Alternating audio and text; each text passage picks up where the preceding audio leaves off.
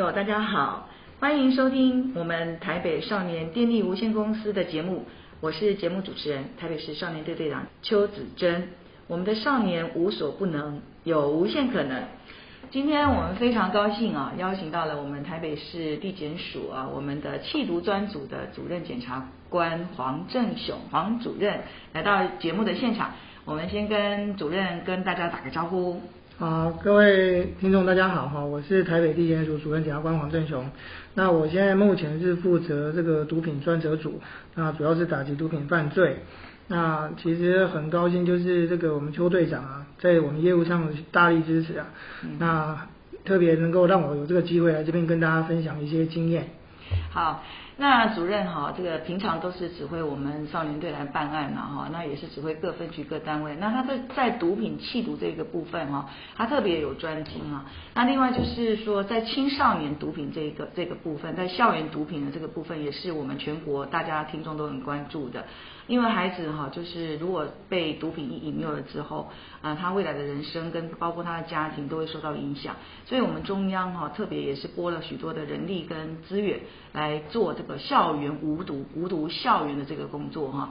那我们今天主要的题目就是说，这个我们常听到一句话啊，主任大概也听过，就是大义灭亲呐哈。那之前有一个案子哈，他看到的时候，我们看到这个案子的时候，他的那个。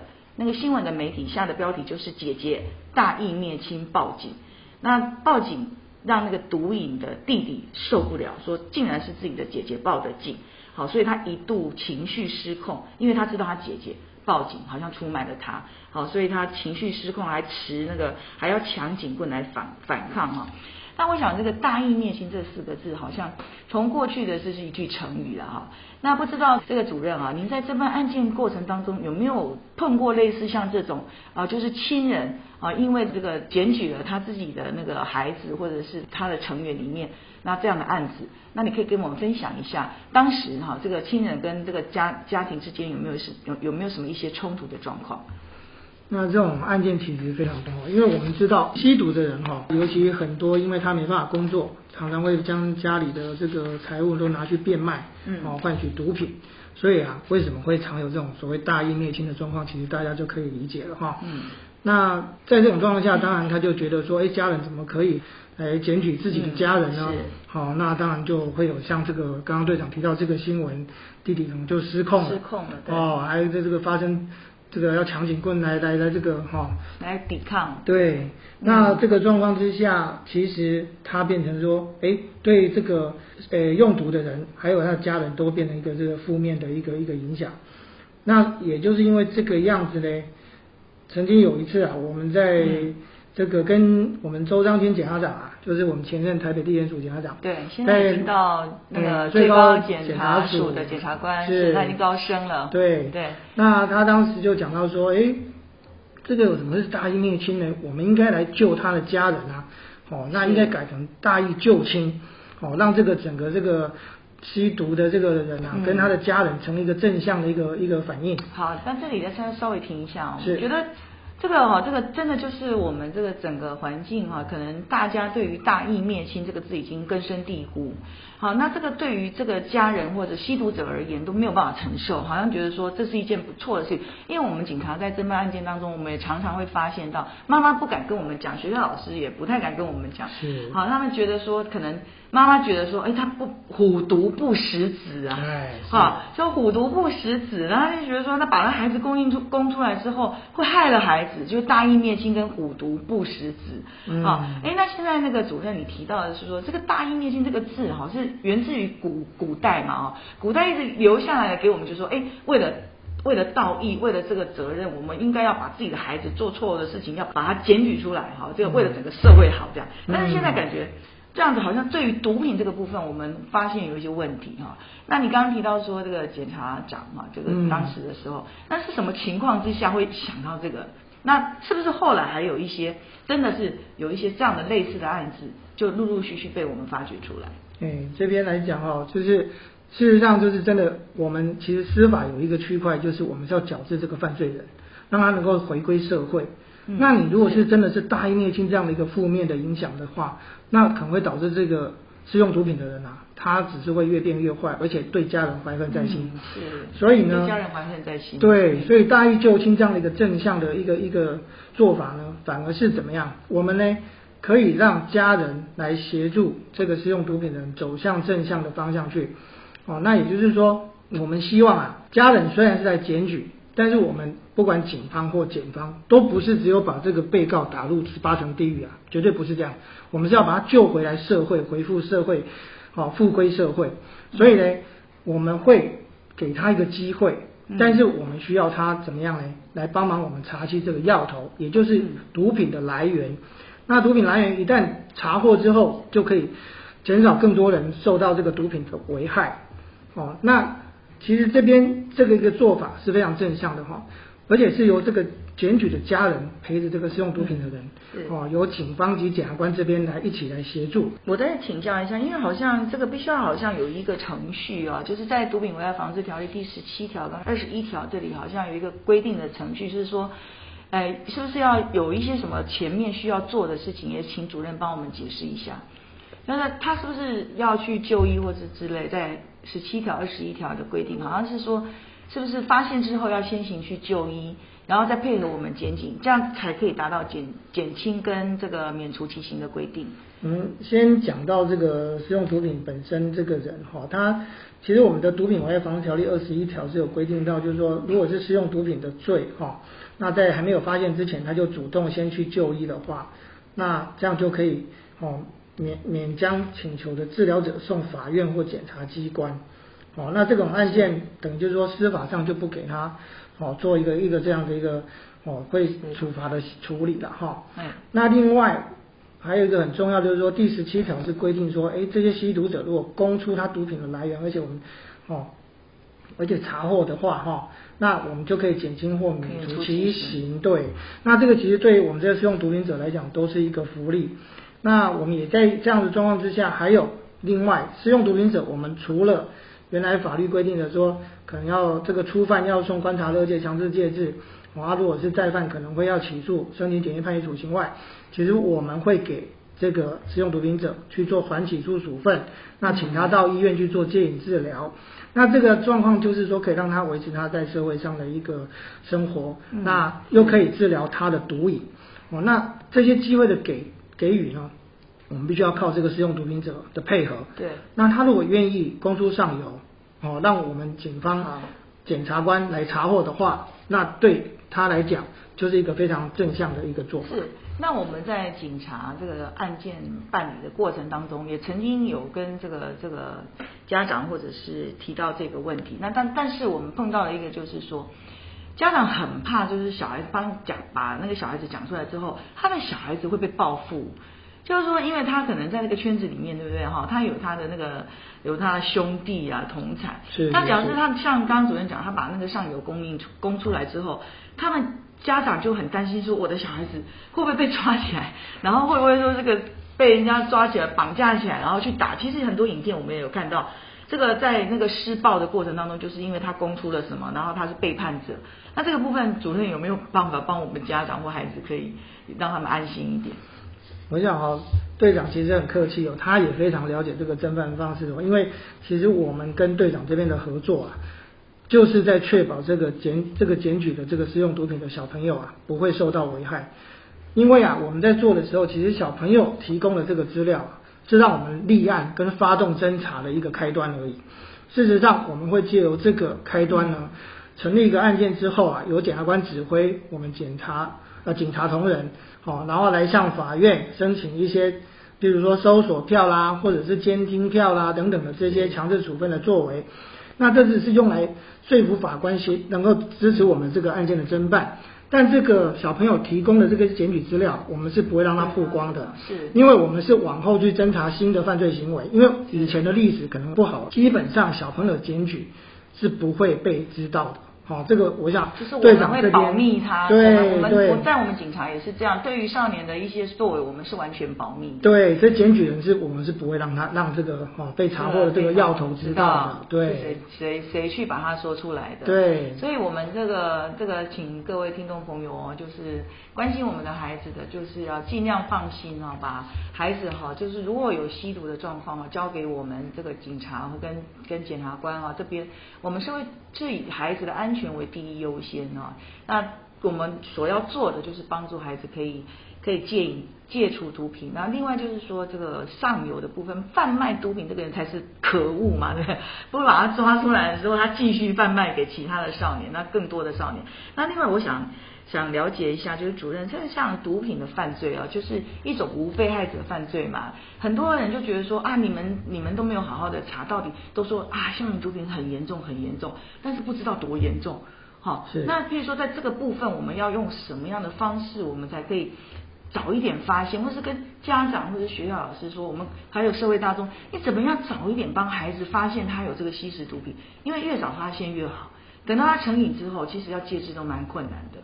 那只有这个像这个无被害的犯罪，我们就是查到了才知道，哦，他有。那有没有什么一些方法？啊，你在这个侦办的过程当中，可以让我们这个家长或学校老师知道说，可以早一点发现孩子在在在使用毒品。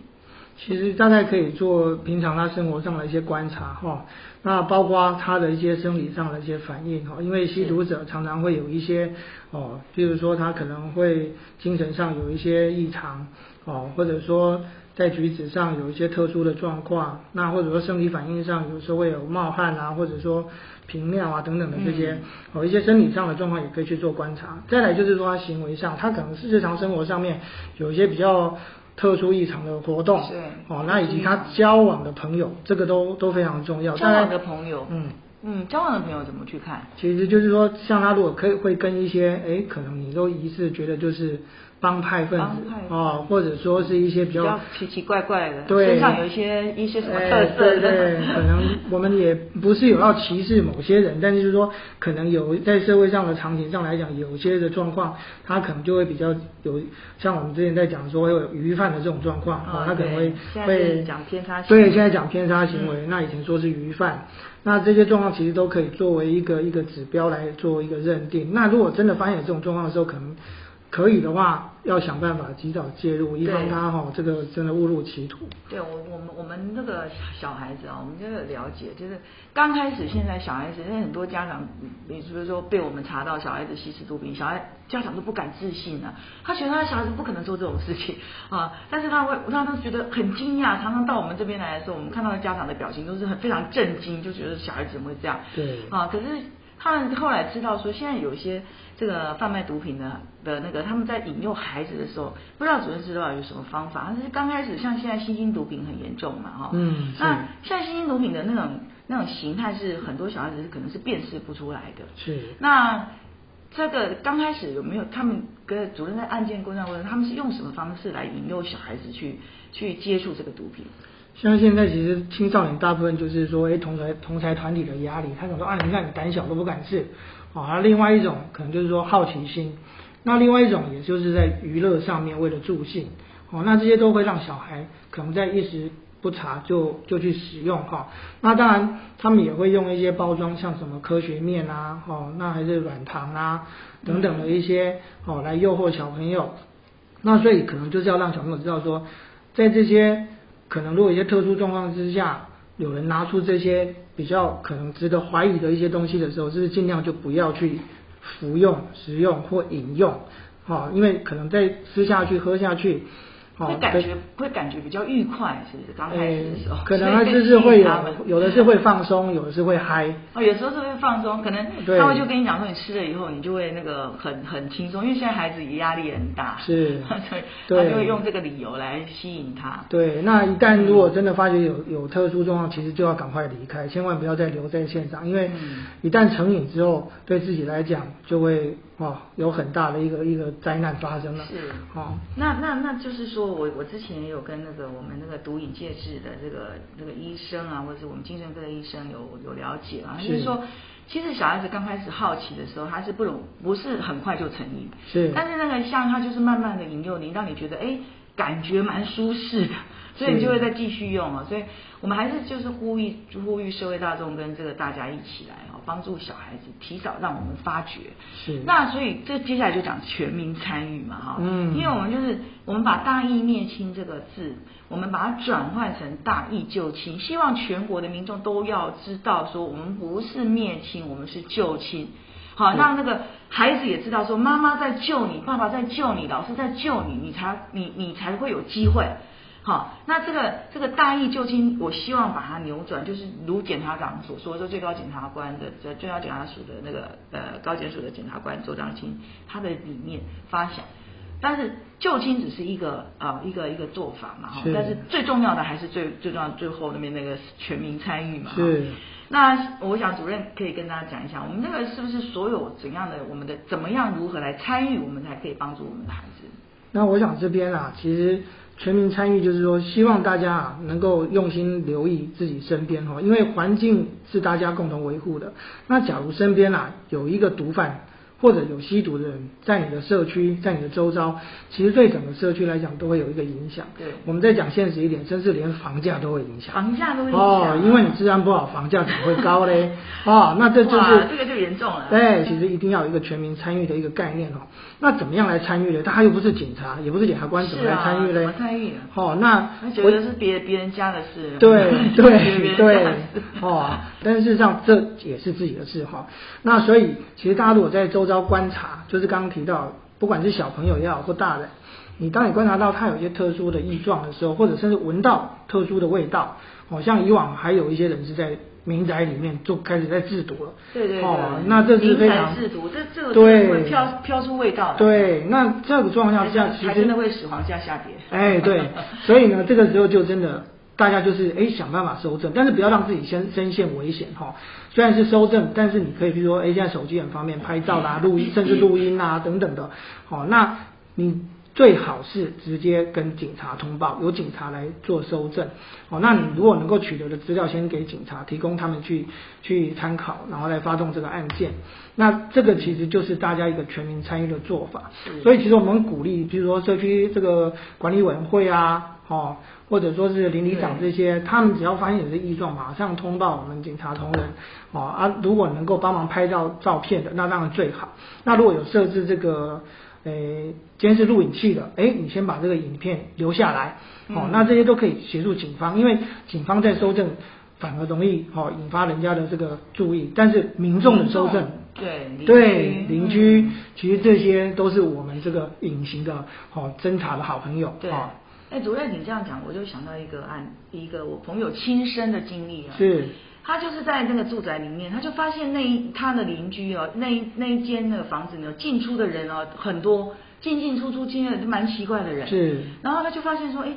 是不是在吸毒？因为他看到那个人进进出的人的那个那个表情形象有点可疑，是是。然后又有时候又闻到一些味道，嗯。那他就问我说怎么办？我说赶快报警，嗯，对，赶快报警。然后他说报警会会不会不会怎么样？嗯。我说不会怎么样，我们会保护你的安全哈。所以刚刚讲的这是全民参与，有时候那个你看到那些进进出的，有时候还是很多青少年。对，好，那所以这个毒品它不是只有说在外面，然后有时候会会在那个社区里面发生。是是是。好，那这个这个就是真的是要全民参与。我觉得反毒跟防治毒品的工作，就我们小孩子哈，不是只有说这个家庭啊，这个家庭的事，是社会整个全民都必须要一起来努力来做的。是。那所以我们这个检察官今天啊。这个主任检察官今天也特别啊到我们这个这个节目来哈，我们这个台北少年电力无限公司，我希望我们的少年真的是有无限可能，但是是正向的无限可能，而不是这个负向无限可能，可能说去毒品，然后最后变成贩卖者，像。我像主任应该有碰过嘛，就小小的刚开始吸毒，后来变大，变成贩卖，看过这样案例吗？是，其实常常都是这样哦。因为我刚刚提到，吸毒人他没办法工作，或者他没办法取得正当的资那个经济来源的时候，他如果想要再吸毒怎么办？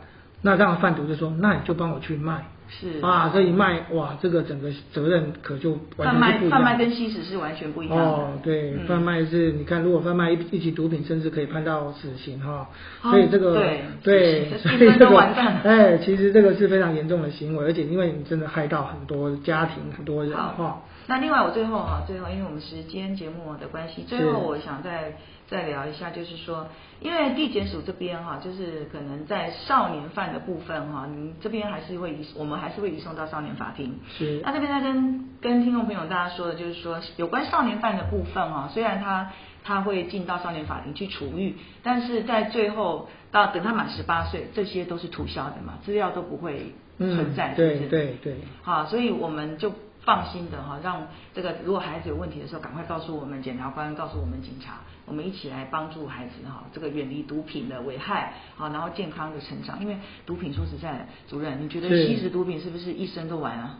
哎，如果也不要这么悲观，也不要这么悲观，但不要去碰哦，能碰不要不要去碰，但是碰的时候一定要及早，及早接受治疗，及早接受哦检察官跟。警警察的这个协助啊，让他早日回归社会哈。因为现在还是有很多方法在治疗哈。嗯。那我们也很努力在将这个吸毒者以一个病人的这个态度来处理，让他能够。市长的理念。哎，这个 其实基本上全全球的趋势大概都是这样走。嗯。好，尽量让大家可以回归正常的生活了哈。所以这边来讲，我们一定会尽量协助这些使用毒品的。那尤其少年，刚刚队长其实讲到哈，因为少年我们是移交不宜罚。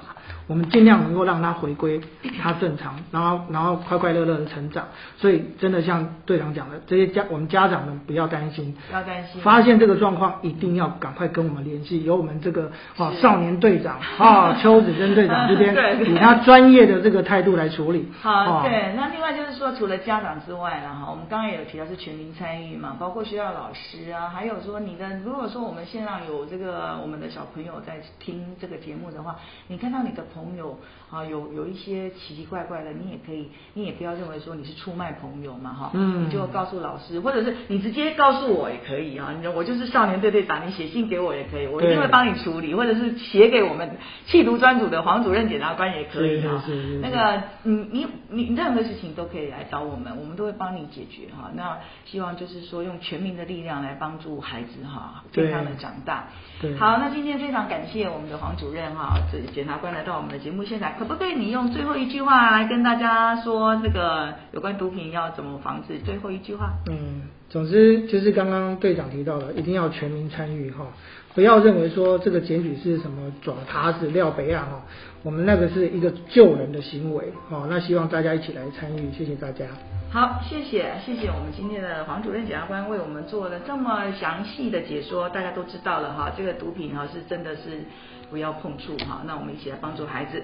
好，今天的节目就到这里啊！如果喜欢我们的频道，欢迎订阅、关注及分享台北少年电力无限公司。我们在这个各个这个 podcast 上面都有上架。那如果家长您有任何或少年有任何的疑问，也欢迎写信给我啊，我们一定会尽全力的帮助大家。今天谢谢大家，我们下一次节目再见，谢谢，谢谢。